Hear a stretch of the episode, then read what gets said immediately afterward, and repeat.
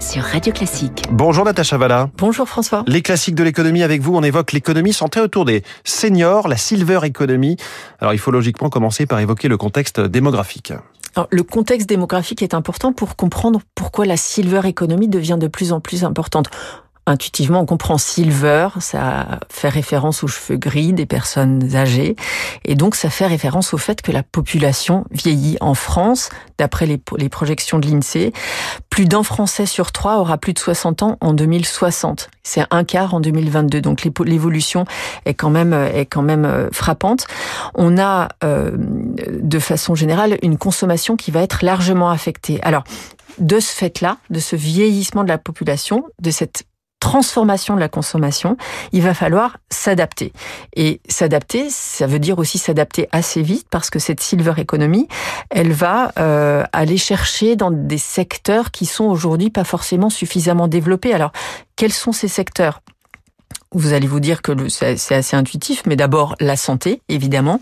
On va avoir besoin de plus de soins à domicile, euh, de médecine à distance. C'est vrai aussi pour les plus jeunes d'ailleurs. Hein, ça fait partie des choses, des externalités positives qui vont servir aussi à une plus large partie de la population. Euh, des besoins approfondis en nutrition, des objets de santé connectés. On est un peu en retard d'ailleurs en France par rapport au Royaume-Uni, euh, par exemple sur ces sur ces éléments-là. Donc santé, la sécurité et l'autonomie, tous des services de téléassistance les détecteurs de chute, etc. Ça, ça va. Euh, on en parlera tout à l'heure. Euh, générer des besoins d'innovation et de et de généralisation de l'application et d'industrialisation euh, de cette innovation. Troisième point, c'est aussi l'habitat qui doit devoir être adapté. Alors adapter les logements, introduire de la domotique, faciliter la vie au quotidien. Et puis ensuite, et ça c'est vraiment une mine, un gisement, le secteur des services, tous les services à la personne, les aides ménagères, on voit que ça existe déjà de façon un peu embryonnaire aujourd'hui. Euh, et il y a aussi tout ce qui a une vision un petit peu plus positive de la vie quand on vieillit, quand même, parce qu'on n'aura pas seulement besoin de fauteuils roulants et de personnel pour nous apporter notre plateau repas. Il y a toute une série de loisirs qui va se développer puisqu'on va vieillir, mais on va vieillir aussi en bonne santé. Donc on sera plus au travail, mais on aura plus de temps pour faire autre chose. Donc tourisme, sport, jeux, il faudra modifier ces environnements-là. Euh, la communication, les outils de communication vont être modifiés, et puis les besoins de transport, eux aussi, vont devoir être adaptés. Il y a donc de vraies opportunités dans cette silver economy. Bien sûr, c'est une opportunité parce que, outre le fait qu'il faille gérer des phases de la vie qui sont euh, moins connues d'un point de vue de massification aujourd'hui que ce qu'on a pu avoir de façon euh, de, de, façon euh, de, démographique par le passé, on a aujourd'hui des opportunités de croissance économique. D'une part, le fait que la population devienne moins mobile, il va falloir développer euh, de, de, des activités qui vont permettre d'occuper les personnes âgées à leur domicile.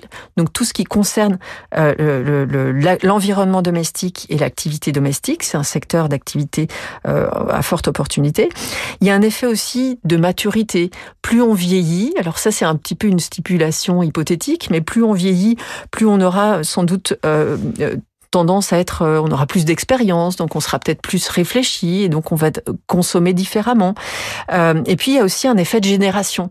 Vous imaginez que nos vieux aujourd'hui consomment peut-être moins de téléphones portables que quand nous serons vieux et que nos enfants vieilliront aussi. Il y aura peut-être plus de consoles de jeux, des consoles de jeux pour les seniors, etc. Donc tout ça, il faut aussi euh, être capable d'anticiper cette expression des goûts à différentes phases de la vie qui sont des phases de la vie euh, à venir. Comment est-ce qu'on finance cette transformation de l'économie? Alors c'est un petit peu compliqué à financer parce que il faut euh, il faut il faut comprendre comment mobiliser les les les, les ressources. Euh, il y a des aides financières aujourd'hui qui sont qui sont proposées. C'est des aides financières qui sont qui passent par les fondations ou les structures un peu de mutualisation euh, assurantielle. Euh, il y a des fondations, par exemple la Viva, la Caisse d'épargne, sont capables d'aller financer des projets en lien avec la silver economy. Euh, il y a un cadre de politique économique aussi qui fait que ces investissements-là sont encouragés.